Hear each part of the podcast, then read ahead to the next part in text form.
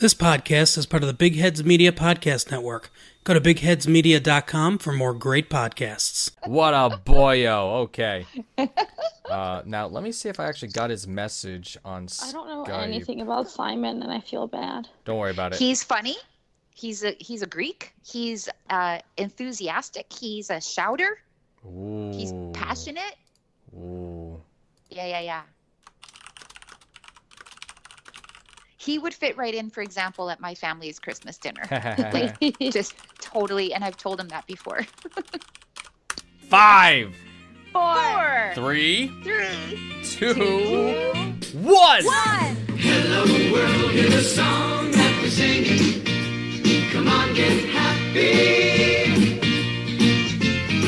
Hello, listeners. Welcome back to the Happy Hour, and we have games to talk about. The Habs are back on the ice. They're playing actual hockey, almost real hockey, but we have a mixture of veterans and kiddos playing together, and it's just such a great time. My name is David Auger, and I am joined, as always, by Beth.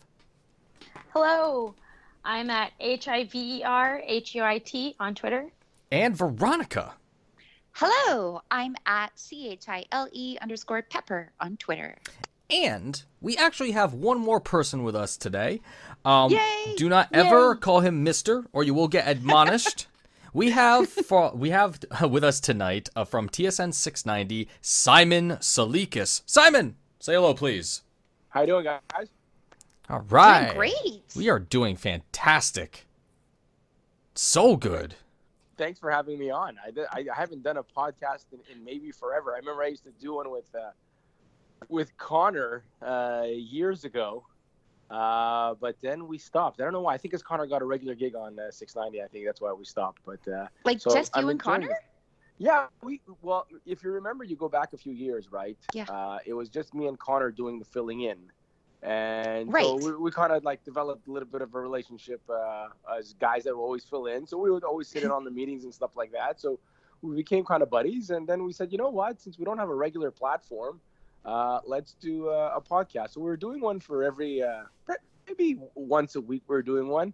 But it was not just, uh, it, it was, look, it was hockey heavy, but we did it for about an hour. We bounced around uh, to, you name it. We used to have our real life power rankings.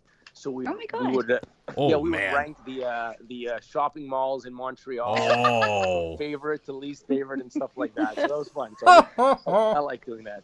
That sounds like a great time. Yeah, it was le- le- not not scripted at all. So that's what I enjoy about it. Super. Yeah, well, that, that- sounds like us. You're gonna fit in great here because we pretty much dive into it every week, not knowing what the hell we're gonna talk about, except for one thing usually, but whatever. Yeah. So, um, that sounds awesome. What was the name of the podcast back in Yeah. the heyday? Uh, I don't think we had a name. I, I think it was just the Connor and Simon podcast. That was it. Perfect. That's great. That's perfect. Nah, hey, That Apropos. times.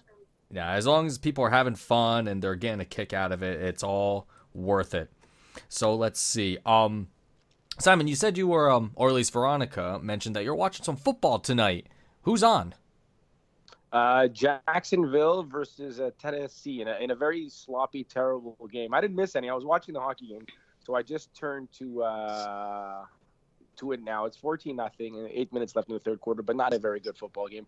But look, uh, Huh. it's on, so I watch. And I'm a fan. Look, I'm a sucker for live sports, especially uh, uh, as the uh, it gets later here on the East Coast. Uh, you know, my girls go to bed right around 8:30, 9 o'clock. My wife Aha. off at around 10 30 11 so kind of get television to myself so if there's anything live i'm probably going to watch it Perfect. That sounds like the life. it is it's all right yeah I, no complaints no complaints Good to hear. Good to hear. So, um, I guess we can dive into some of the Hab stuff that's been going on, right? Uh, this uh, this week and the past weekend were was the start of training camp. The much the much highly anticipated training camp for this particular particular year with this particular crop of players. And of course, this week we had ourselves three uh, preseason games to actually see what uh, the squads that the brass put together can do against uh, the likes of other uh, NHL teams. And this week we had the Devils on Monday. Uh, then yesterday we had Florida, and again we had Florida tonight. And tonight's game, tie, overtime, shootout. We got the whole nine yards out of it. So, with that being said, and also 3 and 0 the Habs in the preseason. And I don't recall the last time that's happened. Nor do I. Me either. No, that makes four of us. No, I don't remember Yeah. the last time they were, uh, especially with the s- split squads and everything. You go back to maybe a Yeah. few years before they were doing the split squads, maybe, but it's hard to win three in a row, especially if you're not dressing, uh, you know, pretty decent, okay lineup tonight, but definitely not an NHL lineup, uh, nor was the lineup yesterday. So it's pretty. Look, this is what they're gonna do, right? They're, this Yeah. is what they've been preaching. They're talking about depth, and the organization's never had this much depth, and it's true. Yeah, and you see it in preseason. Not meaningful games, but nonetheless, guys that are, uh, you know, fighting for jobs. And I think even for some guys, I think as this is going to play out going forward, I think there's going to be guys like Byron and Thompson and Dale Weise, regular NHLers that I that I think may be in a dogfight for a for a spot come opening day. Including Byron. Including Byron. He's somebody I wanted to ask about, actually. Um, Beth, did you have anything to mention? He's injured again. Is he? Is that official? It's official. Oh. Yeah, he left. He- game, We didn't see him in the third. Yeah, I don't know exactly what happened. I missed whatever happened to him, but he didn't come back out for the third. And then I think about four minutes, four or five minutes in, there were tweets from people of repute who said that it was official. Mm. I see. I missed those people of repute because, as you know, I follow the I games on the Happy Hour, and I completely missed it. I, I noticed, of course, that he wasn't uh, on the ice. So, um, wow. So, okay. So, add Byron to the list of people that we don't want injured, in the likes of Juleson, in the likes of, um, oh my lord, our uh, our poor uh, Olafson as well. Just can't catch a break. Any of those guys, No. figuratively speaking. Yeah. Ahem. So Well, look, it is preseason, so you they're not gonna, you know, we'll, we'll have to wait till tomorrow. mhm. But look, if it's preseason and the, the moment you feel a tweak or something, they're not going to put you back out there. For all we know, if it was a regular season game, he might have come back out. But no, he needs a little bit of luck here because the we go back to the two 20 goal seasons and last year, which I think would have been a 20 goal season again. Uh, but um, i- i- injuries got the better of him towards the end of the season. But uh, it's something definitely to keep an eye on. for sure. Now, um, Yeah. in particular to Byron, uh, and talking about his spot on the lineup, I thought uh, he was so. Also, this week we had the red versus white scrimmage. Usually a very friendly contest. Uh, sold out the Bell Center as usual. Uh, great atmosphere. I was able to make it up to Montreal to catch that, and then hurry back to Albany to do something else later that night. Regardless, other story. But Byron, man, was he playing hard. He was on a line that was um that always saw him consistently paired up against a Nick Cousins. I mean, there was the one instance where he just flat out laid out Cousins after they got tangled up, and then he flubbed um getting the puck out of the uh, out of the crease there, and he just busted his stick over the goalpost. I was like, hmm, this is quite some entertainment coming from uh coming from a scrimmage. So Byron was definitely playing with some fire in his belly, and uh, it's evident enough with well, I mean, uh, the play of Poehling, the play of Suzuki, and you know all these guys that are coming up that want to play in the club. So I kind of wonder if all of that uh, spirited play contributed to that. I would think so. Yeah. Uh, I I think that look, I think you can circle seven or eight, maybe nine names that uh, you know, no matter how bad their their camp is or how bad they play, it doesn't matter. They'll be there uh, opening night against Carolina. But look for Paul Byron too, right? He's got the contract, but it's. I think he likes it here. I think he's found the role here. I think he's found the home here. But it, if Marc Bergevin would ever make Paul Byron's name available, I, I think there'd be 20 some odd teams that would inquire. The contract doesn't hurt. So I think he's feeling a little bit of that internal uh, competition for sure.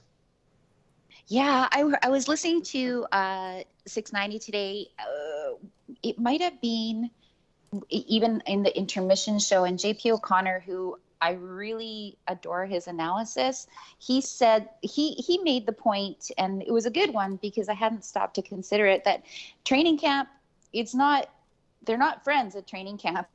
they're trying to beat each other for a spot, and that was a really good point that I hadn't considered. 'Cause I- Absolutely. I oh, Well, wondered why Byron, by, why Byron was so pissed on Sunday. Yeah, and that's it. You know, like it, God bless the Laval Rocket. You know, I go relatively often. It, you know, rink is about 15 minutes from my house, but Ooh, you know, lucky the- the- man.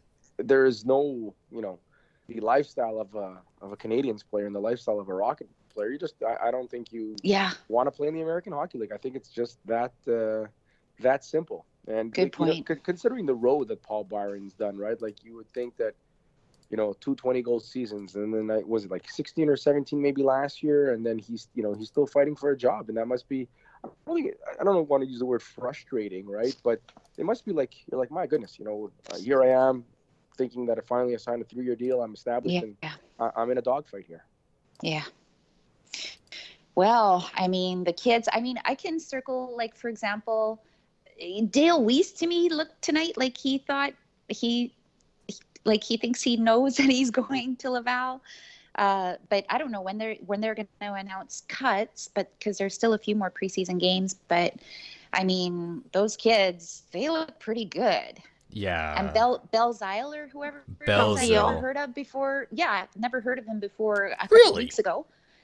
no, Bells, you gotta watch the Rocket a little bit more, I Veronica. don't. Holy yeah, cow! that's true. It's only I know, I'm sixty. bad. It's only sixty bucks for the undrafted. season. Yeah, I- I undrafted. un- I was looking him up. he's undrafted, right? I think he's in his entire. Um, there was a piece on him. I don't know who wrote it a couple of days ago. That uh, right after one of these uh, the games, maybe after the scrimmage, this guy's never been drafted, never been given an opportunity. But wherever he goes, he uh, he sticks around, and I, I don't think he'll stick around with the Habs, but I think he'll be a fixture uh, with the Rocket going forward. Absolutely. And 28 too. I thought he was younger. Yeah. Yeah.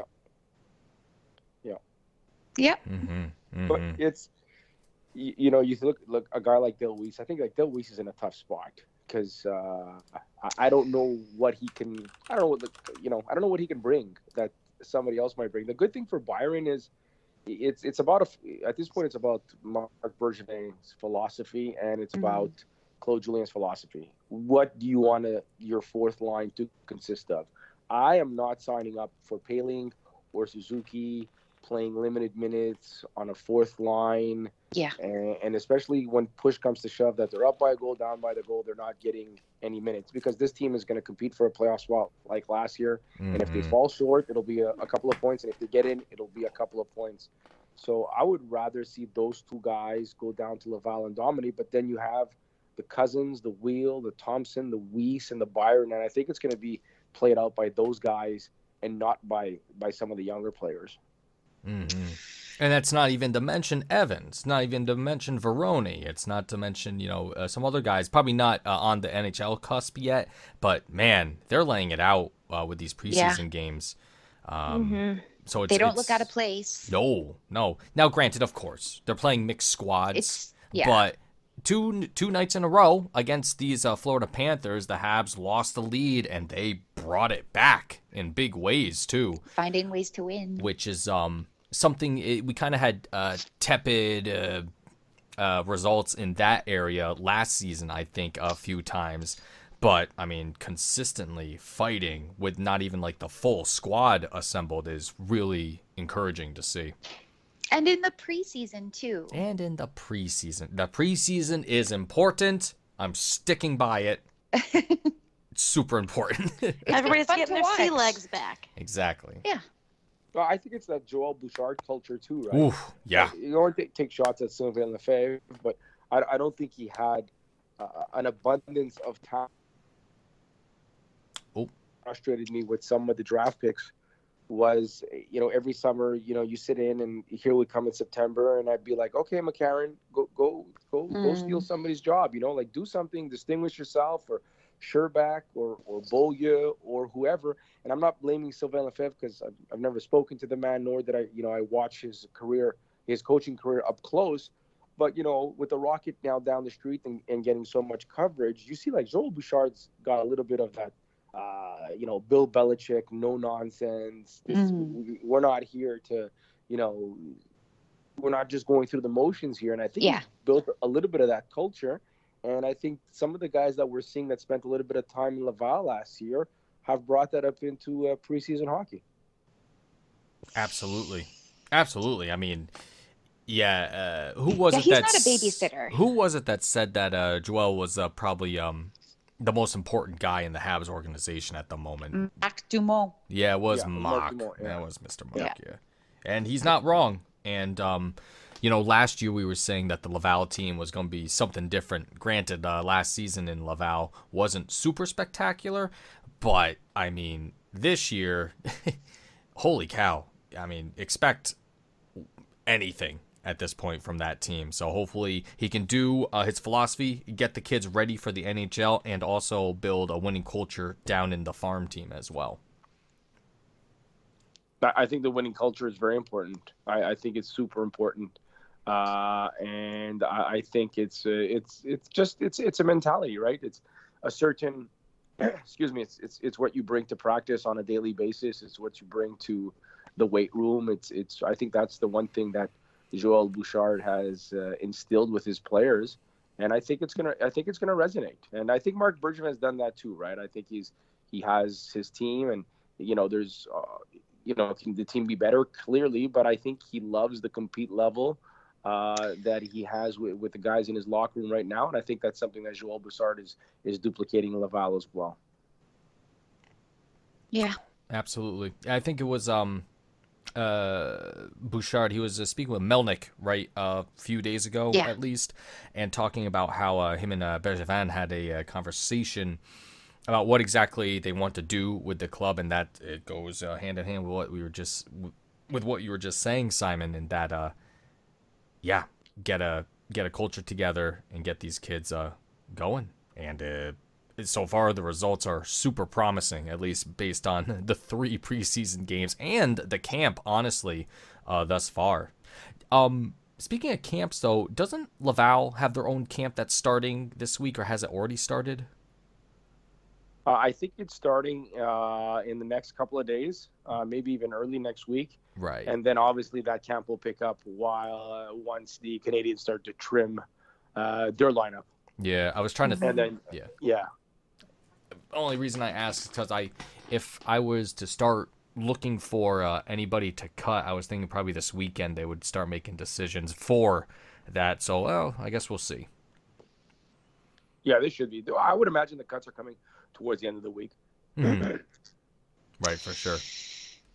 But I don't think the interesting ones will happen until next week. Right, right, right. I, I think uh, you know the same way with we, we waited for uh, Kotkaniemi last year, and uh, it'll be interesting to see how long you know uh, they keep Poehling uh, and Suzuki and, and some of these guys up with the big club, maybe full time. I don't know, uh, but it'll be interesting to see how fast they send them uh, uh, to Laval. mm-hmm.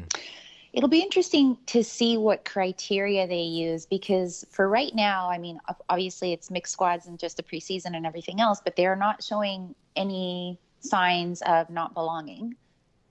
So, like, what do you think it would be? Like inexperience or size or what? I'm gonna I'm gonna say development.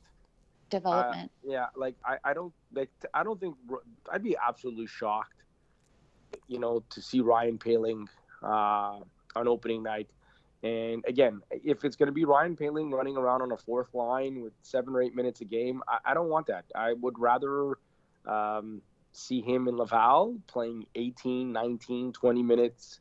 Uh, up by a goal, he's out there closing out a game. Down by a goal, he's out there uh, trying to tie the game and put him out there in all situations, get him to be a better penalty killer.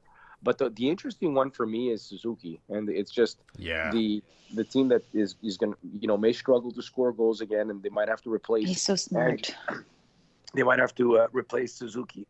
Excuse me. They might have to Mhm. replace Andrew Shaw's goals. And I think that Mhm. he has a chance to make the squad because I think life for him is a little easier. It's, it's, it's just, it's a more one dimensional game. It's like, Nick, go out there, create offense, and score. Yeah. If Ryan Poehling, you know, you put him out there, okay, go be responsible, 200 feet, go win faceoffs, you know, Mm-hmm. Yeah. Are you there? a little too much uh, come October. Doesn't mean he won't be around, you know, he doesn't get a You drop off every once in a while, Simon. Sorry to Yeah. say. Sorry? Sorry, you you drop off uh, like a few seconds there, just uh, so we missed what you said. So I was just saying about about Suzuki. you know, is just easier for him to just play his game. Just, you know, you're, they're not going to ask him to play a shutdown role. They're not going to ask him to do anything. They'll give him some power play time. Maybe he falls in, scores some goal. But with Poehling, I think it's just if you want him to play center going forward, and I think that's that's what I want because he was drafted as a center, and I think he's got that little center that center's mentality that I, I wanted to see develop his game for a little bit in Laval before you you press him into service. And I, I just don't want him on a fourth line playing eight minutes. I, I don't think that helps anybody Yeah. at that point. Absolutely. And you know, in regards to Suzuki too, you could kind of you could see it in each game uh this week, especially with this particular game too. Um playing careful, playing careful, but eh, like especially in the second and third period, he really started to turn it on and try to show some of that moxie uh, that he showed in the OHL and whatnot. And once he started doing that, if he can do that consistently, wow! I mean, what a player! Well, you just see him watching the play and anticipating the play, and he's just so. I don't know. He looks to me just to be so smart. He reminds me of what I saw from Kotkaniemi last year, like just so smart. Like Gretzky says, a good player knows where the puck is going to be. And it seems to me that Suzuki's got that part down pat. Yeah, and I think that was Yeah. Yeah. And that was something that, you know, when we were getting uh, uh Kotkaniemi, that was the thing we were drafting him on. Smarts, big kid, and, you know, playing with men, young, and just uh, the, a, a full, complete package. And Suzuki, I thought we were just getting for, like, skill, but no, he definitely has a head on his shoulders, and he's going to be a force once he matures and uh, gets more NHL sense on top of his hockey sense. I think he's just he's comfortable with the puck though, right? I think that's what. Uh, Yeah. And I saw it today. Uh, a lot of times that, you know, I, I think when you see a lot of these young players that come in their first game, their second game, even if it's preseason, they want to do just everything so to be efficiently and take a little bit of that luster off the game by, you know, uh, getting it deep or you know cycling and, and just you know getting it as quickly off the stick as possible. What I liked about Suzuki, man, he, he got the puck and he was comfortable with the puck and he wasn't, you know, he was looking he was looking to create, and I think that's that's one of the things. Um, I think that again, he has that element. I think he can, you know, I always use the term facilitate offense, which is something Mm. that, um, you know, some of the guys on the Habs don't do that. You know, Paul Byron plays his game, and Andrew Shaw played his game, and Brendan Gallagher plays his game. But you get Nick Suzuki in there to just create a little bit of offense. I think that's really important. And did he play on a line with Weal Mm-hmm. It was um, this week? It was him. Well, tonight I thought it was him, Weal, and Byron until Byron Yeah. went out, and that's a Right. wow. That's a buzz saw, if any. I really like Weal. He's so good. He's another guy It's so who, fun likes, to who watch. creates things, hmm in my Yeah, I- opinion. Yeah, I, I, I think Weal, look, Weal and Cousins are two guys that they went and got, right? So Mhm. I, I can't see uh, them not giving them extensive looks. I, I can see them giving them a lot of time. And I think that, especially come w- when the season comes around, I think that Weal and Cousins are going to get a very, very good look. Uh, I- and I can see them being uh, like with Nate Thompson on that fourth line. Cousins might be somebody that they might give a crack. I'd like to see them give the crack to, like I said, to Suzuki on, on a top line.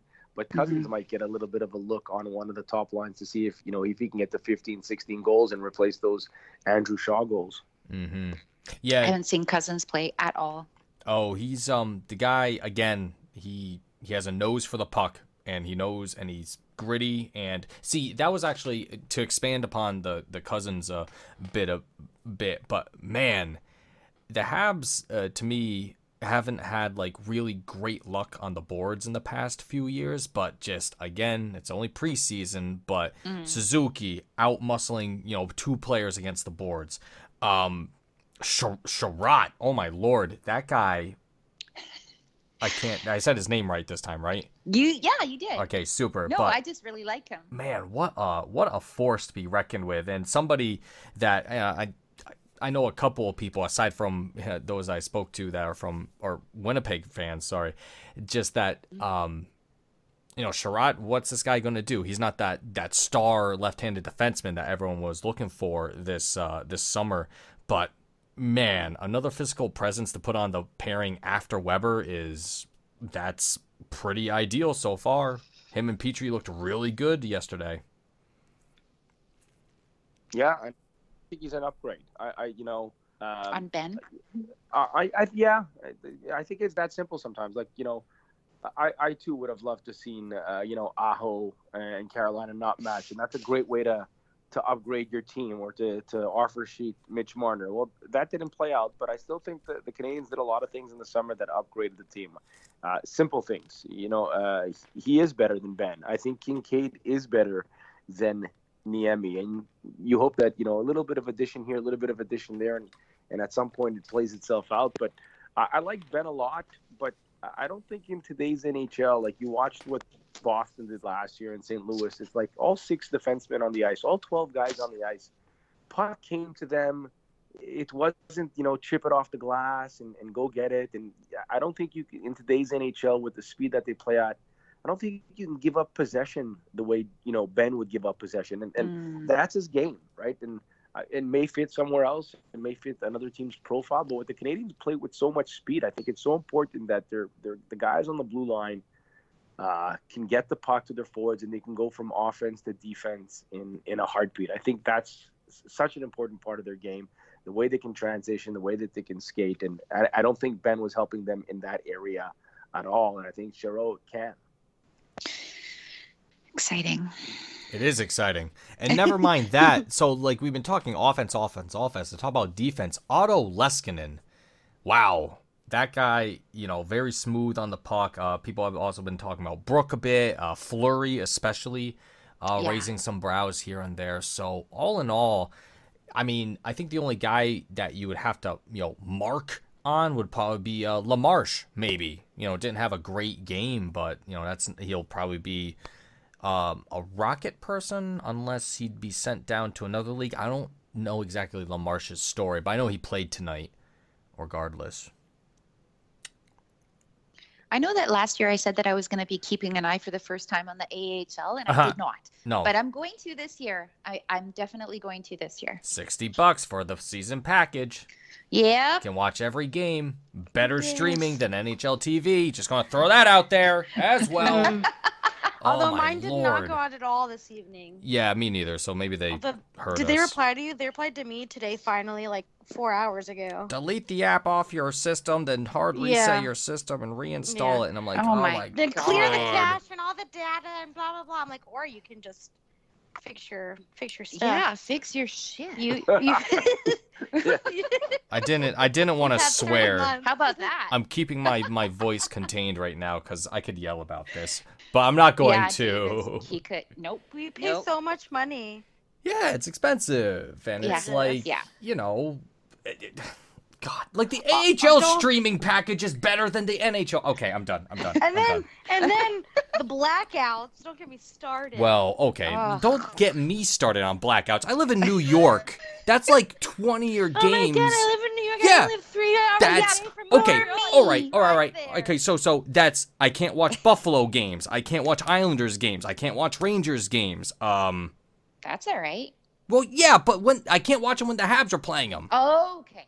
Yeah, well, I can't watch um, Carolina or DC games.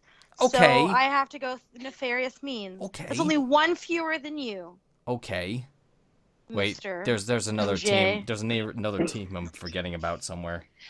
I have center ice, and it's perfect, and I Oh. have no blackouts. See, we just need to live in Canada.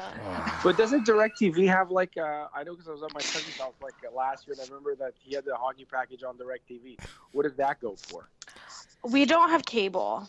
Oh. Yeah, we're streaming Yeah. people. We're just yeah, millennials, they they don't You have. stream. Okay. Yeah. Listen, I'm Okay. generation. I, I have a cable box in my house. Listen, I'm Generation Y. Not Oh, quite. sorry. It's okay. It's okay. I just, I, that's another thing I could start yelling about, but I'm not going to. uh, so let's see. What else do we got? So, Simon. Um, oh, Simon, I have a whoa, question whoa, for whoa, you. Yes. So you mentioned this is just a total aside, but um, you mentioned that you know you would have liked for Carolina not to match the offer sheet and for us to get Aho, and I, there was something interesting this week when we learned that two teams offered to offer sheet Mitch Marner. I think one of them was the Habs because Mick, Mitch Marner's agent or somebody mentioned that um, uh, AGM called Kyle Dubas to let him know that he was going to do this. And we know that Bergevin did that with Waddell. I, I believe I think they said I from what I've read and again nothing uh, official or concrete. Yeah, this is all just yeah, yeah. just people bouncing stuff around. They said Minnesota and Montreal were the two teams that were highly likely in on it. And uh, look, if I was Marc Bergevin, uh, just I would give for Mitch Marner. This is my theory. My theory is Mitch Marner is going to get 100 points the next five years in a row, and if he doesn't get 100, he's going to get 80 or 90 or 95. And I'm thinking that if you're the Habs, you do that. Uh, if they match, you put them in a financial uh, pinch there. But if not, Mm. that's if you get him. That's that's not you're not getting a 90 point player. You're it's a 180 point swing. That that's the way I look at it. There's a team in your division that is out 90 points uh, Yeah. from a player, and then you pick up at that 90 points. So I I believe that uh, I believe that he was on it. Why Yeah. wouldn't he be? Like you Exactly. and and the kid is the kid's is the kid's all world, uh, Yeah. and he's got the cap space. So I, I could totally see he, uh, him in on that. Because Mhm. why else did he trade Andrew Shaw? I mean, I understand that Andrew Shaw, like the, the concussion history is worrisome, and he traded him at really high value and everything else, but it, it had to be, he had to have had something planned. I think the Marner might have been one, or the Aho might have been uh, part two. Right. Uh, but I also think, look, I think it's going to get interesting in the next. Um, I think it's going to get interesting in the next year or so. You know, with with Domi's contract is up. I think Mm. you know. I think Marc Bergevin.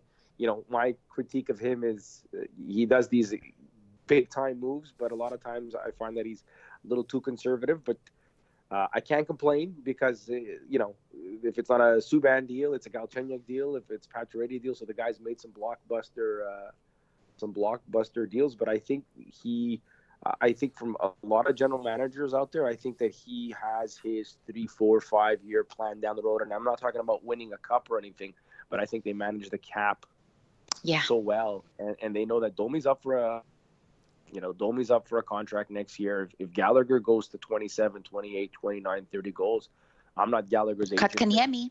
Yeah, yeah, but I, st- I still think there's a there's a little bit of cost certainty there with uh, Kotkaniemi. I just don't think because I don't think the I don't think he's going to explode. I think it's going to be such a nice progression, a, a play a better player year from year that it's not going to be the way Marner came in with 55 points and went to 100. Yeah. I, I just don't think the team allows that. I think the team is built a little differently. So I, I don't think that'll be an incredible jump, but definitely something that you have to look down the road. And then you look at Brendan Gallagher. That again, I'm not Brendan Gallagher's agent, but it will take me, you know, two minutes to uh, print out Jeff Skinner's contract and fax it over to Marc Bergevin. and say, "Look, this is this is what he got. And we think we're as good as him, if not better. So you're looking Yeah. at you know eight nine million dollars for Brendan Gallagher in a couple of years from now. Max Domi next summer. So I think the Andrew Shaw. I think he got the opportunity. He probably got a call from Chicago and said, "I'm going to do this guy a favor." Uh, you know, Yeah. same in the same time doing myself a favor. And you know, do I find the goals with uh, Suzuki or Cousins or whoever? Maybe a little free agency or maybe it was the Aho that that, that would have been you know where the money went. But uh, I think they're they're living nice now when it comes to the salary cap. But you know the the, the pinch is going to come. It's going to start as soon as uh, you know Domi's contract starts to be negotiated. Well, and that's what Bergevin said at the golf tournament as well. That you know he's been criticized for not spending to the cap, but he's got to be he's got to think about two three years down the road, and Max Domi is definitely one of them. It'll be interesting to see if he accepts a you know like a team friendly contract. I I would hope so. I, I Yeah. just don't, you know. Yes. I don't. You don't. You don't see it happening though. Like I don't know. I don't know if it's it's. It's Well, we'll- about, you know, If we're trying to build the culture here that they want to be here. Yeah. So But you know, sometimes it's it's so it's your NHLPA, it's your agent, it's your this, Mm. it's your that, and I think it's also about, uh, you know, like I love what Marner did. Marner's like, you know, Matthews didn't take a, a, a discount, Nylander didn't take a discount, Tavares didn't take a discount. Why the hell am I going to take a discount? Um, Yeah. So a, a lot of Yes, times you know, they are they are self-employed in a way. Uh, I love you know everything I've seen this summer about Max Domi. I think he I think he loves it here. Uh, I think that uh, he is smart enough to know that it's brought his career back from the dead, and you hope that when it comes time to sign that extension, you know he, he remembers that. I have a feeling he will, Uh, but I'm not a cynic in any way about If anything. if he doesn't remember it, well, maybe Ty will have a conversation with him. yeah. Perhaps. Who Yeah. knows? but no, it's gonna be really interesting the next few years uh, to see um, you know how the Habs develop because you know even further down the road we're going to have to worry quote unquote on Cole Caufield as well and how much of an impact he's going to be on the team with everything. I'll call him. Oh yeah, I guess you could, couldn't I'm friends you? with him. Yeah. I met him. Simon, did you know? I met him No. in Vancouver. Do you Uh, know? Do you know that uh, Cole Caufield is taller than Veronica? How much taller though?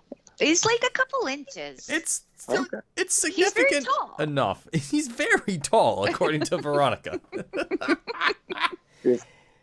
Well, what is he like? He's got to be like what, five eight, maybe five nine. I think he's five seven. No. He's Five seven, five seven. Yeah. Yeah, it doesn't matter. Yeah. I know. Who cares? It, it doesn't. It doesn't really matter. Like in No, he doesn't care. That's for sure. No, and the game is is not going in that direction anymore. You know, Mm-mm. Yeah. I, I think it, it's it's it's getting faster and more skilled uh, going forward, and uh, five eight, five nine, it, uh, it, it doesn't matter anymore. Like, Max Domi's not a big guy. Like I, I've been No. next to him, and you know, I'm I'm five nine and a half if I'm lucky. So and the, he doesn't tower over me either. And then the way he plays, you would imagine Max Domi would need two, three more inches to survive the NHL before Cole Caufield because Max plays such a physical game. So It's true. Yeah, Max does Was- play physical. Um, yeah, actually, that Did you see him me. tonight? He was like wrestling to get the puck in the face-off. Oh yeah, always. Well, he better. circle. yeah, No, I just that he's just great. that reminds me when you were saying there, um, Simon uh, being next to Domi because I too am five nine ish, and I had um I had the good fortune of running into Domi and Tatar at a mall in Las Vegas uh, last season. And my mom and my mom was with me at the time. She's like, "Those are hockey players." I'm like, "Yes, mom, legitimate hockey players. I'll get your camera out." And she was so just flabbergasted. Looked like regular people. I'm like, "Well, yeah, people are with their people." clothes on. Yeah, with their clothes on. Yes, Yeah. Beth, with their clothes Exactly. I mean, I mean, they're gonna be muscly. With their huge legs. Yeah, you Yeah. can't see. It's men's pants are always the same down to the knee, and then after the knee, they're either skinny or s- relaxed fit or Oh. whatever grandpas wear. Hmm. hmm. I did not know this. I, We have very Well, have you wide-ranging seen Carey topics. Price's legs? Yeah, Uh, no, sorry? yeah, we go in different directions. Yeah. okay, that's fine. I- Wait, when did we see Carey Price's legs? Uh, on 24CH. Oh, God, they need Three that back. trunks. Oh Mhm. lord. Jesus. Like they, they big don't guy, look Harry. real. Yeah, Carey's a pretty big. Shea Weber is ridiculously like I don't. I I've only been. I go to the locker room maybe once or twice a year. Um, and the last time I went down to a locker room was just uh, the first uh, uh, Predators game uh, when uh, PK Subban came back, and I, I went specifically to the locker room knowing that uh, both French and English media will flood the Predators locker room, and I was with Right. Mitch- I was- and I was with Mitch Gallo uh, in the uh, locker room, and uh, I, it was like there was me, Mitch Gallo, and three other guys, and I wasn't asking any questions, and it was like just me and the ha- it was us and the Habs. It was, well, they don't, and when they bring out people for uh, interviews, it's it's not the whole squad, right? It's only about three or four guys that come back out, and that was the first time actually I had seen like uh, Shea Weber, and he was yeah, he, Shea Weber was, was massive, and Paul Byron. If you remember, scored the game winner with like 15 or 20 seconds left. In the Oh, game. yes. That's right. Yeah, and Paul Byron came out. And I'm like, my goodness, this dude is not big at all, but doesn't matter. Like No. so, like I just saw the video um, from the Habs Twitter of everybody walking into the locker room, and Paul Byron sitting there like in his slides and his like t-shirt and shorts and like fist bumping everybody, and Shea Weber is the first one in, and Shea Weber is literally ahead above everybody, including Paul Byron. Like it's just bonkers. Like He's a I big boy. forget that even like in his gear, he's that much bigger than everybody. Simon, did you know that in December, Beth is going to be in Vancouver and she and I are going to go and see the Habs game, the Habs Oh, and Canucks yes. game? Very nice. And that might be, hopefully, fingers crossed, the first time I see Shea Weber play as a Hab. Oh right. Oh my god. every time since he's been a Such Hab, Every misfortune. time I've gotten to a game, like, ugh. So, So the game in Vancouver, he, he was injured, The yes, and then you last came, year in in November he You came to they Montreal, played here. right? In, yeah, yeah, yeah. So the, um, in November they played on November seventeenth in Montreal, and the week before that I had gone to see them. Uh, the Max Vegas. Pacioretty's return. Yep. To, yeah. So the November 10th game. So he still hadn't he came back like a week after that. He was with the team, but when I went to the hotel to meet the team, of course Shea Weber had left an hour earlier to go Oh. and work out at the fucking gym. My God. So I yeah. Same here I've in Vegas. I had a Weber jersey with me. I was like, I just arms for the poor, man. Where is the? But no, he's he was already gone. Freaking what a Yeah. guy. But Yeah. they- haven't you seen him like at like when you tweet those pictures of them playing softball? So you've seen him Yes. play softball, but you haven't seen him play hockey yet. Yeah, exactly. Ah. Oh, I, I wouldn't mind seeing him. You know what? I I I'd pass on seeing him live playing hockey just to watch him play baseball once. So I I know. don't- He's so he's so good at everything. Have you seen him throw a football? no, I have not. I've seen I've seen all of the videos on the Habs website and he's good at he's good at everything. He's one of those guys. I bet he. Good. I bet he can't take uh, Kotkaniemi in ping pong though. Mm. Oh. I don't know. Maybe. haven't seen Or what that. about Plecky Oh. in tennis? I think he'd be. I think Cookie and me be so scared that I, I don't I don't think he- this I don't think he'd win. I think Kotkaniemi's smart enough to know that uh, you know what we're just we're just gonna lay an egg here Good game. and Good game. sit. Yeah. Yeah. awesome. So He let's did see. say that in his video. the one you- um in his in yeah he That said CBC Shea one? Weber is the greatest yeah Yep. Shea Weber is the greatest leader I have ever seen unquote mhm. Yeah, we're talking about Anyway, that um about Shea. Well, yeah, what was that? Where did that video come from? It was a uh, Kotkaniemi and the CBC. I don't know what it was for. it, it was just some kind of feature yeah. have like a- you have you seen it Yeah. Simon? No, I have not. Oh. it is the most wholesome thing you will see in your life Yeah, it's all it's ju- it's following him around Pori, hanging out at his house with his family, um, in, you know, uh, school children somewhere in Quebec asking him questions, and it it literally is the most wholesome thing you'll ever see. I'll send you the, the link. Uh, This is the the camera crew following Shea or Jesperi? No, Oh. no, no, no. Kokanyemi. Kotkaniemi. okay. Yeah, we've Okay, cool. Switched. Yeah, no, no, to- okay, cool. Yeah, that, Yeah. that- I, I'm always fascinated by like, cause I, I- you know, I always think like 18 years old, 19 years old. I think for- Incredible.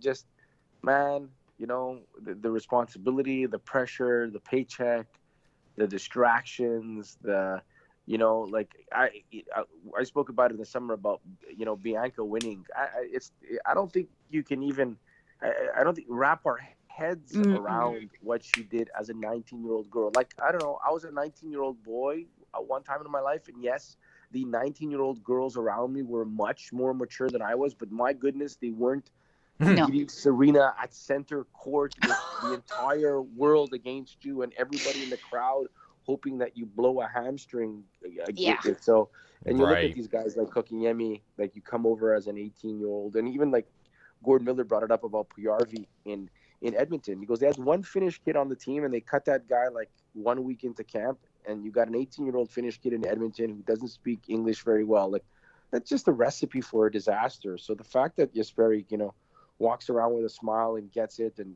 didn't buckle, I, I, I find it so impressive. So impressive. You will. He has immaculate carriage. Yeah. you would um love the video too, especially um uh, a lot of the uh, questions that uh, they asked of the father. You know, his the the coach, of course, of Assat over there, uh, Kotka- Mr. Kotkaniemi. And um, no, he he had some really interesting things to say because uh, Jesperi uh, trained with his father, gained muscle, and he's coming back. You know, hopefully bigger and better than ever uh, for the new season. So that feature is really cool. Veronica, send that to him ASAP. I've already sent it to Simon. Wow, so organized. So Already done. let's see. So um, Simon, we've had you on for quite a while. Um, I'm wondering uh, if that's it. Do we have anything else for Simon? I don't want to hold him all night. I just want wanna say ask you- something. Oh, oh Yeah, no, you go no, I wanted to. I, was, I wanted to get your uh, your predictions for uh, for the season. Are they? Uh, I know that it's it's an easy topic there, but it's I think it's a polarizing topic about them mm. being in a hmm. in a playoff spot when it's when it's all said and done. Well, we did have this conversation a day or two ago. Um, Veronica. Veronica is already well. Veronica, what's your prediction? One hundred and eight points. One 108 points. Mm-hmm. Yeah, I'm being conservative. I'm being conservative. Yeah, yeah, yeah. I would, I'd love to do this podcast in a year from now with 108 points. Didn't get him in the playoffs. oh, you just watch. just wait, it'll they're, be. They're gonna be in. oh, there's a lot After of competition. Last year's heartbreak. They're gonna be in. Yeah. Beth, what was yours? I think I said 103. Mm-hmm. Right. Yeah. And uh, and And I was Dave. and I was the guy that said 99. 99 points. That's it. They won't break 100, but you know, I'm, I've been watching some of this preseason stuff. I know it's preseason, but it's important to me in my heart. Maybe it'll be a bit more, but I remember last season I said 86 points or 84 actually, and that was incorrect, but whatever. Exceeded my expectations, so I'm going to say 99. I'm sticking Yeah, I to like it. That number. I, I like that number. I, I don't know if they can get to, the 100 is a big number. It is a big Uh, number. But yeah, I, I think that uh, I think they can get to the high 90s. I think it should be a playoff spot. I, I just can't see them getting to the to the mid to the high 90s again and not being enough uh, for a playoff spot. Right. Because the the whole factor really when it comes to playoffs is uh, number one, Weber for a full season is a big contribution, and holy cow, that power play, Exactly. That Yeah. that power play, something's. I mean, let me. I have the uh, game stats right here. Let me see. Oh no, I don't. I don't have them all. Crap. anyway, today two power plays. Last night three, I think, and then the night before two, and we're zero and seven on the power play. Oh, so far this week. We have not scored a power play goal yet. Yeah, there's work to do. But it's even harder with the split squads because, I mean, uh, we Yeah. heard Claude talk about it. We heard Bergevin talk about it. They had meetings about the power play and they have plans, but they can't make like legitimate first and second units until they have a legitimate roster that they can actually work with. So good luck, uh, Monsieur Muller. Uh, but um, yeah, got to get that rolling, hopefully. I, I, I agree. I, I, I- I was on when I was on. I think it was on on Wednesday, and I said that the Habs are so lucky because they can go from a putrid power play to a very very bad power play, and that still might be enough for them to get into the playoffs. They can go from Exactly. they can go from 30th to 26th, and that, that, that could be enough. That might be the difference. It could be. It really Yeah. could. Mhm. So everything's looking up. Yeah. Uh, so with So, that being Simon- said, go ahead, Yes. Veronica. I just wanted to say, as you know, I've always appreciated your analysis over the years on TSN 690, and you always bring a smile to my face when you're on the radio. So it was really nice of you to join us here on our humble little podcast tonight. And um, we're going to be in Montreal in February. hmm Great. So let's do coffee. Let's do beer. Yeah, I was gonna. I'm with I'm with Dave on this one. Yes! I'm fine with either. Yeah. yeah. I like Fine both. with you. Yeah. Well, listen. I like uh, neutrals. neutrals. Yeah. What's that? These they're really they're like a vodka and seltzer can drink Oh wait, with zero sugar, zero wait, wait. calories. I think they might only be in Canada. wait a second. Wait a second. Uh, second. Zero calories. Zero. Is there, is there any taste though? Like, is there zero? There's no sugar. There's no sugar. Oh, There's you lost me. there's a little bit of taste, but you're drinking a fizzy drink, so it feels Does it like taste fun. like TV static? What happens is that you have to take a tree branch and break it into the drink. Mix it around a little bit, and there you go. There's your neutral. I'm trying to watch my weight. Anyway, just, uh, well, yeah. Uh, well, uh, I'll, I'll keep it to vodka soda if you if you don't mind. yeah, I'll, I'll, I'll keep I'll keep to my. Are you my allowed to put like a squeeze of lime in there? Is that Yeah. Yeah. I'll- I can do that. and I'll keep to my Grey Goose tonics. That that's me. So ew? what? What do you mean? Ew. Vodka tonic, that's okay. Yeah. Well, yeah, but Grey Goose, like, come on. Oh, on. come on yourself. Beth is a bartender. Almost ex bartender. I was, uh, I was a bartender for uh, a better part of my life. I owned uh, I'm two bars actually, uh, so I did my share of bartending. I'm glad you made it out. yeah, I made it out. Yeah, survived. yeah I did survive. Good So we're there. We're there at the end of Feb for the Carolina game. Oh, that's Yeah. the, the the new rivalry. That's awesome. Yeah, Yeah. That- rivalry. that whole thing is blowing my mind, and I can't wait for it to end anytime. But whatever, it happens. I'm the wicked witch, according to the Canes fans. The Wicked Wow. Witch of the Northwest. Yeah, of Yeah. the Northwest. Yeah, the Wicked Witch of British Columbia. It's like, man, ain't that awful? I guess. I'm fine with it. I, I love I loved it. I just because you know why? Because it was it was fun watching the uh, um, Senators and the Habs fan base do it for years, and then now that the Senators have tapered you know tapered off, you're like, oh okay. Yeah. But look, there you go. That, and I, and here comes Carolina. That's and it didn't take much. It didn't even take a playoff series. It took nothing. no, It, An offer sheet. it took an offer sheet. That's all it was. Yeah. it took an offer sheet and some interesting reporting, and then bam, uh, the, the bomb went off, and it's That it's was it. We're, we're just chucking bricks at each other yeah. in It the was great. streets. I loved it. Those guys, it made for a great summer though. So I, I thoroughly enjoyed it. It's true. Uh, Well, Veronica. Well, I- thank you, Simon. Thank Yeah. you so much, man, and I appreciate Thank always the- you. The, positive feedback uh, on Twitter, and I thank you for listening because I know that the, uh, uh, you know, tough year uh, a couple of years ago with the the, the non-playoffs. The last year I felt was a good year, and I think everybody enjoyed that, and I think we should be. Uh, I think we'll be expecting that this year again. I think there's a, a lot of positive, and I think it, it'll turn itself into a playoff spot. So uh, I appreciate it. Uh, always uh, appreciate you guys reaching out, and uh, when you're here in February, please, absolutely. And uh, we're gonna, Veronica, we're gonna fish Campbell into bringing you guys into studio or something. That's it. cool. Awesome. Sounds Yeah, like a you're gonna- plan. We're there. Yeah. That you Yes. just you know you suck up to Campbell a little bit, tell him how great he is, blah blah blah, Okay. and then I'll do and then just and, and then just drop it on him. That's it. Yeah. Oh, perfect. Okay. Yeah. Easy, no problem. Don't let him know it's coming. Game plan That's it. set. Hut. Exactly. Awesome, Simon. Simon. Thank you so Thanks, much. Thank you. Thank you. Appreciate it. Have a good night. You too. You Thank too. you so Too. much. Bye bye. Bye. Bye. Oh yeah, I gotta get rid of him. All right, sorry. Hi, it's Audra Jason. and Matt. from Drinkopedia Podcast. We're a bad education podcast that's like drunk history for the full curriculum. We have new episodes every Thursday, and you can find us on most major podcast platforms. Join us at the bar and follow us on Twitter at Drinkopedia Pod. That was fun. Uh, Simus, Si- Simus, Simus is so great. Great guy. Now that was He fun. great. Simon's the Simon's the best. He's uh, a great uh, person on TSN 690, a joy to listen to, and we just had him on the happy hour, and it was super awesome. So thank God. Yay. Um, we have less than eight minutes left. Oh, So that was great. He stuck around for a long time. yeah, no, that was really great. I was thinking to myself, And I just- yeah, I I, cannot gotta, stop. I have to kick the guy off. I'm sorry, Simon. You gotta go. All right. No, he doesn't. No, I but know. um, yeah, I'm sure we'll be able to have him on again, maybe, hopefully. sure. But um, Absolutely. I, I think it's going to be a treat for our listeners too, because a lot of people feel like they already know Simon, and he just seems like he's always the same person, whether it's online or on TSN 690 or now as a happy hour guest, and he's just so genuine. I enjoy him. Well, you know, all the guests put it on their uh, resume too, so that they're with Guested us. on the happy hour. Duh.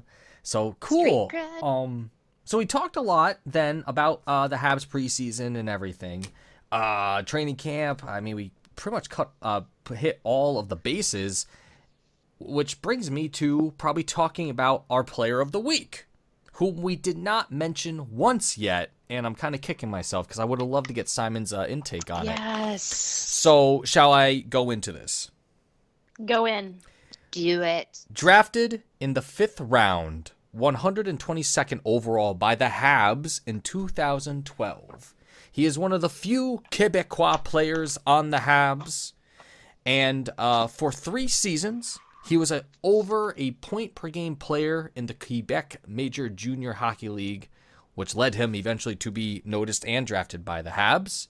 I am talking about none other than Charles Hudon a mercurial presence today in the Habs organization. But I'm going to go into his history now a little bit. In 2013, uh, a year after he was drafted, he signed a, an entry level deal with the Habs for three years.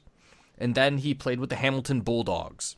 And um, in his first year there, he scored 57 points in 75 games, which earned him a spot in the in the All Star game, where I believe he earned himself a uh, recognition like a co uh, awesome player recognition. I don't know how the AHL All Star game works. Anyway, and that was in 2014. In 2015, of course, uh, the Hamilton Bulldogs. Um, it's not that they don't exist, but the AHL team then became the St. John's Ice Caps over in Newfoundland. Uh, that was in 2015, and in December of that year, he was called up for the first time by the Habs, and he registered his first NHL point with an assist against the Red Wings. Fast forward a little bit, in 2017, he scored his first goal, which actually were two goals against the Senators in a blowout 8 to 3 game on October 30th. I don't remember that one. Against the Senators. I... What year? Uh, 2017. I think I do remember that. It was the 2017-2018 season. Um, so yeah, it was our bad season actually. Eventually. Uh, yeah. So, but in that bad season, he played 72 games and amassed 30 points. Charles Hudon. Um, last season, 2018-2019, was not very great for Charles, but um, you know, he kind of struggled offensively in uh, some areas, but him especially in 32 games, he only had three goals, two assists for five points total, which of course sent him uh, down to Laval and where he uh, chilled out. Um, with that being the case, a lot of people say that uh, Charles uh, probably isn't going to make the team. Um, and it's evident because of all the reasons we've been talking about tonight on the podcast. There's a lot of talent for him to go up against. And um, if there's anything else to say about him, uh, this past season he played his 100th NHL game, and that's the only milestone I got for Charles Hudon.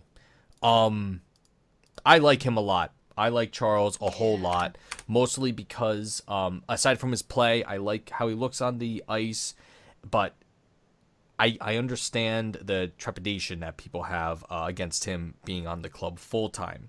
Now, I have a small story for about Charles, which I've probably mentioned in the past. This deals with the um with the uh, the camp that I attended in March when um, part of the camp was uh, being able to go to one of the suites and watch one of the games. And uh, during one of the games that we were watching, Charles Hudon came by and just hung out Wait. with a bunch of the with a bunch of uh, the people there.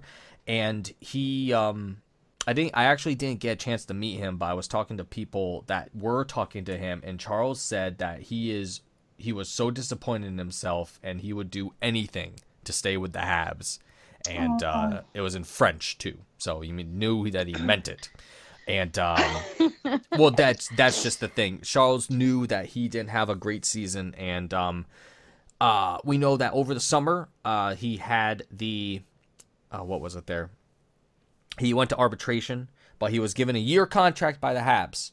The Habs are still in on him in some form or manner, and uh, they're giving him a chance, and he's taking it too. This Yeah. preseason, he has not looked bad at all, but he can't buy a goal at all. in any it just he can't get one. He gets the shots and just he doesn't get like yesterday at the uh, the Kraft Hockeyville game. Um, he had a slick pass from Kotkaniemi on a power play, and he had I saw the spot on the goal that he was aiming for, and he took it, and it just the pad got in the way with the goalie. Just saw it the last second, he couldn't get it, and that there was that. There was um a time when he should have shot when he passed instead. Another time when he shot and it just skipped just just a little bit wide, and he's he's right on the cusp of greatness. If only he could get those chances to convert. But he's a, a fierce player. He reminds me of like a not as good Gallagher, but what can you do? Interesting. Interesting. And that's I like him. That's Charles Hudon. And plus the story with his friend. Yeah. Ah, that heartbreaking story from um a couple years ago. How um, you know, he's he pretty much dedicates his his uh, hockey playing to a friend of his that had passed away in a car accident Mhm. um when they were young, and uh, it's just he has he has an incredible story, and I think um, it will be cool if he can at least stay in Laval because in Laval when he was with the Ice Caps, uh, he was he was a force on the ice with them, one of their top top scoring wingers. Well, yeah, and I think that his he he had really lovely numbers, which you know sort of appealed to a lot of the you know a large swath of the fan base in Montreal. Oh, yeah. that were expecting more from him just based on his numbers. Mhm. Um, I I find him quite charming. I think that the expectation level for him was a little bit too high in the fan base, and it still sort of exists. But he and he's been you know kind of Sorry. he had a, he had a kind of a you know he had a down year last year and that that weighs on your confidence as well and i think that at training camp when it started up uh, all the news was of all the weight that he had lost but he'd actually gained some towards the end of last season too so it wasn't like you know it, it was because he had put some on that he probably shouldn't have had on and that's because he just wasn't playing right so Mm-hmm. um, I have, I, I think he's got heart. I think he really wants to prove something. And I don't know. I don't know what's going to happen with him, but I'm cheering for him. He. We. Um, I was also reading an article about him, and he was talking about his um, weight loss over the summer, and um,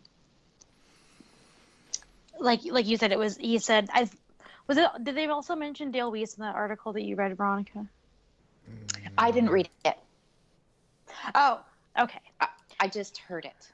Oh, okay. So I don't. This I, this might. This is a couple days ago. I might have been the same thing.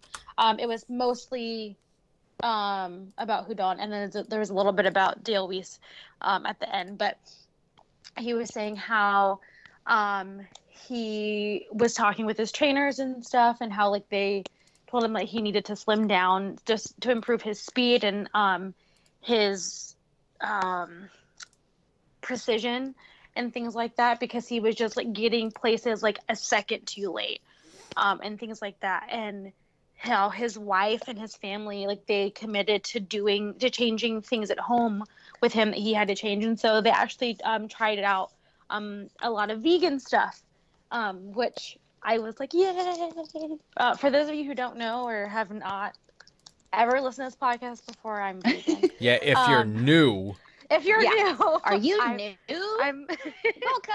I'm vegan. Um, and he said, and somebody asked him like, "Oh, did you find like a new favorite recipe with the vegan stuff?" And he was like, "Well, sometimes I'm like, I don't really want to ask what's on my plate that my wife gives me, but I eat it because she, because she, she makes it with love and it's gonna help me out." And I was like, "That's cute." I'm proud of you, Charles, because he is. I remember like finding out how how young he is. I mean, he's younger than I am, not that much, but uh, he's still younger than I am. And then he has two children Yeah. and whatnot. And I just I've always enjoyed watching him, and I really hope that he gets to stay with the organization and that we get to watch him for a while longer. that's right. I'm about that. Fingers crossed. Fingers crossed. But um, now we are overtime, which is okay. Oh Um, no. overtime, just like the Habs. tonight. OT, woohoo! Overtime. Yeah, OT. I was uh, I was really hoping Baby. for uh for a goal during, but at the same time, it's like, oh well, Jeff Petry isn't there, so we're not going to score in overtime. Ooh. So, which is true. He had like th- he had like two or three overtime winners last year that were good ones too. It's like holy shit, That's true. shooting He's on got him. wheels. He does. He does unexpectedly. Yeah. But He's no, fast. so right now the Habs they they are undefeated in the preseason despite right. despite the uh, mixed squad, which I find I get it. It's preseason, but if you're putting together a ragtag group every night just to see how it works and you're finding ways to win despite that, that's encouraging. I like That's what I'm really proud of. Mm-hmm. Mm-hmm. Mm-hmm. Finding ways to win. That's right. Now, that is, of course, a precursor to uh, opponents uh, this weekend. Uh, on Saturday, the Habs will go up against the Senators, who whooped, well, not really whooped, but who beat soundly the uh, Toronto Maple Leafs twice. Somehow. On a Marner turnover. Did you guys see that?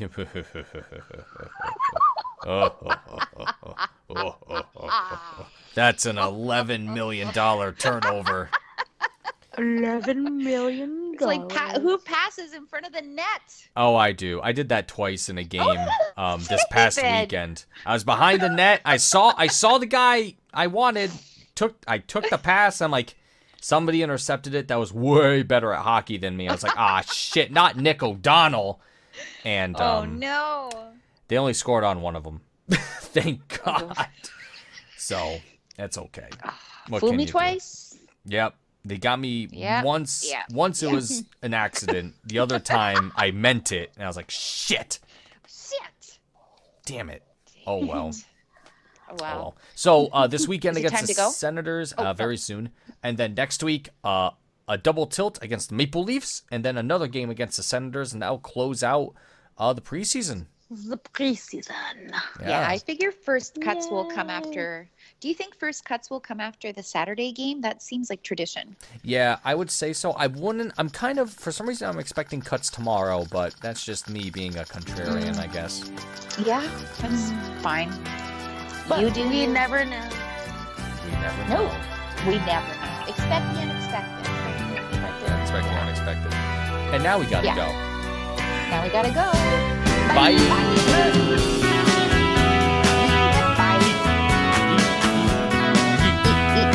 Bye.